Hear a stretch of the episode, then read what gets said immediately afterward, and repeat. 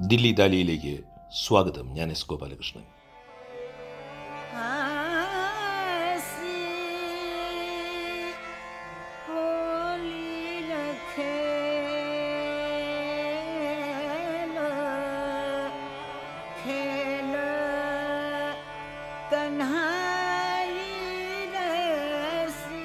നിങ്ങൾ കേട്ടുകൊണ്ടിരിക്കുന്നത് മഹാഗായികയായിരുന്ന ഗിരിജാ ദേവി പാടിയ ഐ സി ന നഖേലെ അങ്ങനെ ഹോളി കളിക്കാതെ കൃഷ്ണ എന്ന ഗാനമാണ് പീലു രാഗത്തിൽ.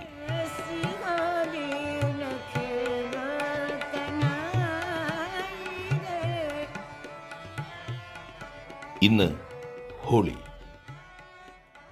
ഇന്നത്തെ ദില്ലി ദാലിയിൽ ഞാൻ പറയുന്ന കഥ ഏതാണ്ട് പതിനഞ്ച് കൊല്ലങ്ങൾക്ക് മുൻപ് ഞാൻ എഴുതിയിട്ടുള്ളതാണ്.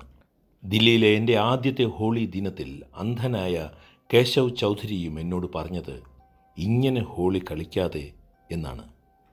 ദില്ലി നഗരത്തിലെ പ്രധാന മനുഷ്യവാസ കേന്ദ്രങ്ങളിലൊന്നായ രോഹിണിയിലെ ഒരു ഹൗസിംഗ് കോളനിയിൽ ചില സുഹൃത്തുക്കളുമൊത്ത് ഹോളി ആഘോഷിക്കുകയായിരുന്നു. കലാപകാരികൾ സംഘം ചേർന്ന് വീടുകൾ ആക്രമിച്ച് കൂട്ടക്കൊല നടത്തിയ ദില്ലിയിലിരുന്നാണ് ഞാൻ ഇത്തവണ ഹോളിയെക്കുറിച്ച് പറയുന്നത്. എവിടെയും ഒഴുകുന്ന ചോരയുടെ നിറമായിരുന്നു. എന്നാൽ ഇന്ന് നിറങ്ങളുടെ ഉത്സവമായിരുന്നു അങ്ങനെ നിറക്കൂട്ടുകളാൽ നനഞ്ഞു കുതിർന്ന വസ്ത്രങ്ങളുമായി ആയിരത്തി തൊള്ളായിരത്തി തൊണ്ണൂറ്റിയേഴിൽ നടക്കുമ്പോഴാണ് ഞാൻ അയാളെ ശ്രദ്ധിച്ചത്. മൂന്ന് നാല് സുഹൃത്തുക്കളുമൊത്ത് അയാൾ ചിരിച്ചുലയുകയായിരുന്നു.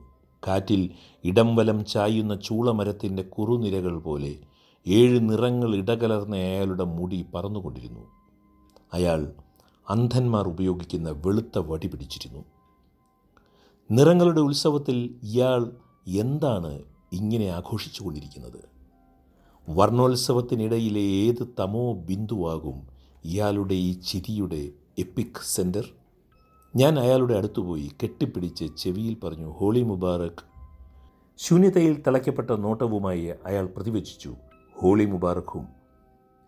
കേശവ് ചൗധരി ദില്ലി സംസ്ഥാന ഗവൺമെന്റ് സർവീസിൽ ക്ലർക്കായിരുന്നു അയാൾ ജന്മന അന്ധനാണ്. ആ ഹോളി ദിവസം വൈകുന്നേരം വരെ ഞാൻ ചൗധരിയുമായി സമയം ചെലവഴിച്ചു. അയാളും നിറങ്ങളുടെ ഉത്സവത്തിൽ ആഹ്ലാദത്തോടെ പങ്കെടുക്കുന്നു. അയാളാണ് ആദ്യമായി എന്നോട് പറഞ്ഞത് ഹോളിയുടെ പിറ്റേന്നാണ് വസന്ത ഋതു വടക്കേ ഇന്ത്യയിൽ ആരംഭിക്കുന്നതെന്ന്. ഭാങ്ക് കഴിച്ച ലഹരിയിൽ അയാളാണ് എന്നോട് പറഞ്ഞത് ദില്ലി സുൽത്താൻമാർ പണിത പൂന്തോട്ടങ്ങളിൽ പുൽമേടുകളും മരങ്ങളുമാണ് അധികമെന്നും നിറമുള്ള പൂക്കളെല്ലാം കാടുകളിലും പൊന്തകളിലുമാണെന്നും. ചൗധരിയുടെ ഹോളി കളി എന്നെ വല്ലാത്ത ആശയക്കുഴപ്പത്തിലും അതേസമയം തന്നെ വിസ്മയത്തിന്റെ മനോരാജ്യങ്ങളിലും എത്തിക്കുകയായിരുന്നു. അയാൾ പറയുന്നത് കേട്ടാൽ തോന്നും കണ്ണുകൾ അനാവശ്യമാണെന്ന്. നിറങ്ങൾ എന്താണെന്ന് മനസ്സിലാക്കാൻ കണ്ണുകളുടെ ആവശ്യം തന്നെ ഇല്ല എന്ന മട്ടിലാണ് അയാൾ നിറങ്ങളുടെ ഈ ആഘോഷത്തിൽ പങ്കെടുക്കുന്നത്. യഥാർത്ഥ ചുവപ്പ് നിറം നിങ്ങൾ കാണാതെ പോകുന്നത് പരിമിതമായ പുറം കണ്ണുകൊണ്ട് നിറങ്ങൾ നിങ്ങൾ കണ്ടുപോയത് കൊണ്ടാണ്. അയാൾ എന്നോട് പറഞ്ഞു ഞാൻ അന്തം വിട്ടുപോയി. എന്നിൽ ചൗധരി ഒരുതരം അന്ധത ആരോപിച്ചിരിക്കുകയാണ്. അയാൾ എന്നെ വീട്ടിലേക്ക് വിളിച്ചു. മൂന്നാം നിലയിലേക്കുള്ള ഇടുങ്ങിയ പടികൾ കയറുമ്പോൾ അയാൾ എന്നോട് പറഞ്ഞു ജനിച്ച് ഇരുപത് വർഷത്തിന് ശേഷം കാഴ്ച കിട്ടിയ ഒരു പെൺകുട്ടി വീട്ടിലേക്കുള്ള പടി കയറുവാൻ വരുമ്പോൾ കണ്ണടച്ച് കയറുമായിരുന്നു എന്ന്. കാഴ്ച അവളുടെ പ്രായോഗിക ജീവിതത്തിന് തടസ്സമായി തീരുകയായിരുന്നു. അതുപോലെ തന്നെ നാളെ കാഴ്ച തിരിച്ചു കിട്ടിയാൽ ഹോളിയിലെ വർണോത്സവം തനിക്കും തടസ്സമാകും. എന്റെ ചുവപ്പും നിങ്ങളുടെ ചുവപ്പും തമ്മിൽ ഒരുപക്ഷെ ഒരു അനുരഞ്ജനം സാധ്യമല്ലാതെ വന്നാലോ? കേശവ് ചൗധരി വാദിക്കുകയായിരുന്നു. ചൗധരിയുമായി ചെലവിട്ട നേരത്തിന് ഏഴ് കൊല്ലത്തിന് ശേഷം ദില്ലിയിൽ രണ്ടായിരത്തി മൂന്നിൽ നടന്ന ചലച്ചിത്രോത്സവത്തിൽ കാഴ്ചയെക്കുറിച്ചുള്ള ഒരു ഡോക്യുമെന്ററി കാണാനിട വന്നിരുന്നു. ആ ചിത്രം ചൗധരിയുടെ ഓർമ്മ വീണ്ടും എന്റെ മനസ്സിൽ നിറച്ചു. പോർച്ചുഗീസ് എഴുത്തുകാരനായ സരമാഗോയുമായി ഒരു അഭിമുഖം അതിലുണ്ട് നമുക്ക് കഴുകന്റെ കാഴ്ചശക്തി ഉണ്ടായിരുന്നെങ്കിൽ കാമുകിയുടെ മൃദുമേനിയിലെ വരണ്ട നിലങ്ങളും വിചിത്ര ഗർത്തങ്ങളും കണ്ട് മനസ്സു മടുത്തുപോയേനെ എന്ന് സരമാഗോ അഭിപ്രായപ്പെട്ടു. നാം എല്ലാം ഭാഗികമായി അന്ധരാണ്. അതുകൊണ്ടാണല്ലോ കഴുകൻ കാണുന്നത് നമുക്ക് കാണാൻ കഴിയാത്തത്. പക്ഷേ കേശവ് ചൗധരി വർണങ്ങളുടെയും കാഴ്ചയുടെയും ഉത്സവമായ ഹോളി ആഘോഷിക്കുമ്പോൾ വെല്ലുവിളിക്കുന്നത് എന്റെ ഭാഗികമായ ആന്ധ്യത്തെയല്ല. അയാൾ പറയുന്നത് കാണുവാൻ കണ്ണു വേണ്ട എന്ന് തന്നെയാണ്. കണ്ണ് കാണുവാനുള്ള പല മാർഗങ്ങളിൽ ഒന്നും മാത്രമാണെന്നാണ്. ഏകമാനം ദ്വിമാനം ത്രിമാനം എന്നൊക്കെ കാഴ്ചകളെ പുറം കണ്ണുള്ളവർ വേർതിരിക്കുന്നു.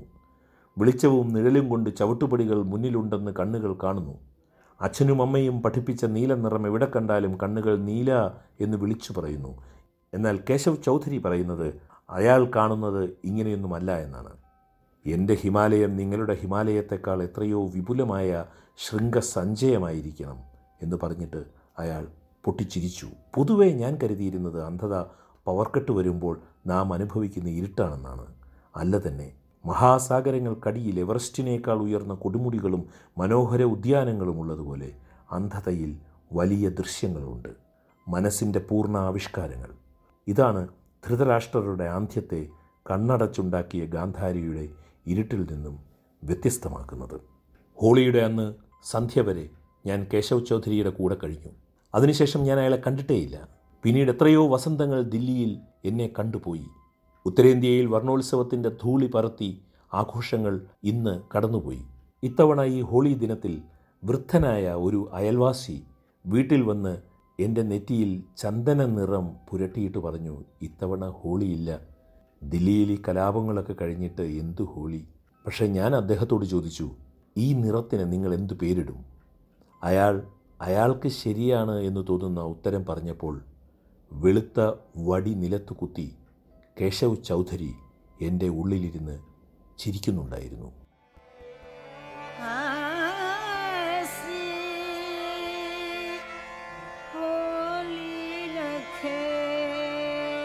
ഇന്നത്തെ ദില്ലി ദാലി ഇവിടെ അവസാനിക്കുന്നു. നന്ദി. ഞാൻ എസ് ഗോപാലകൃഷ്ണൻ.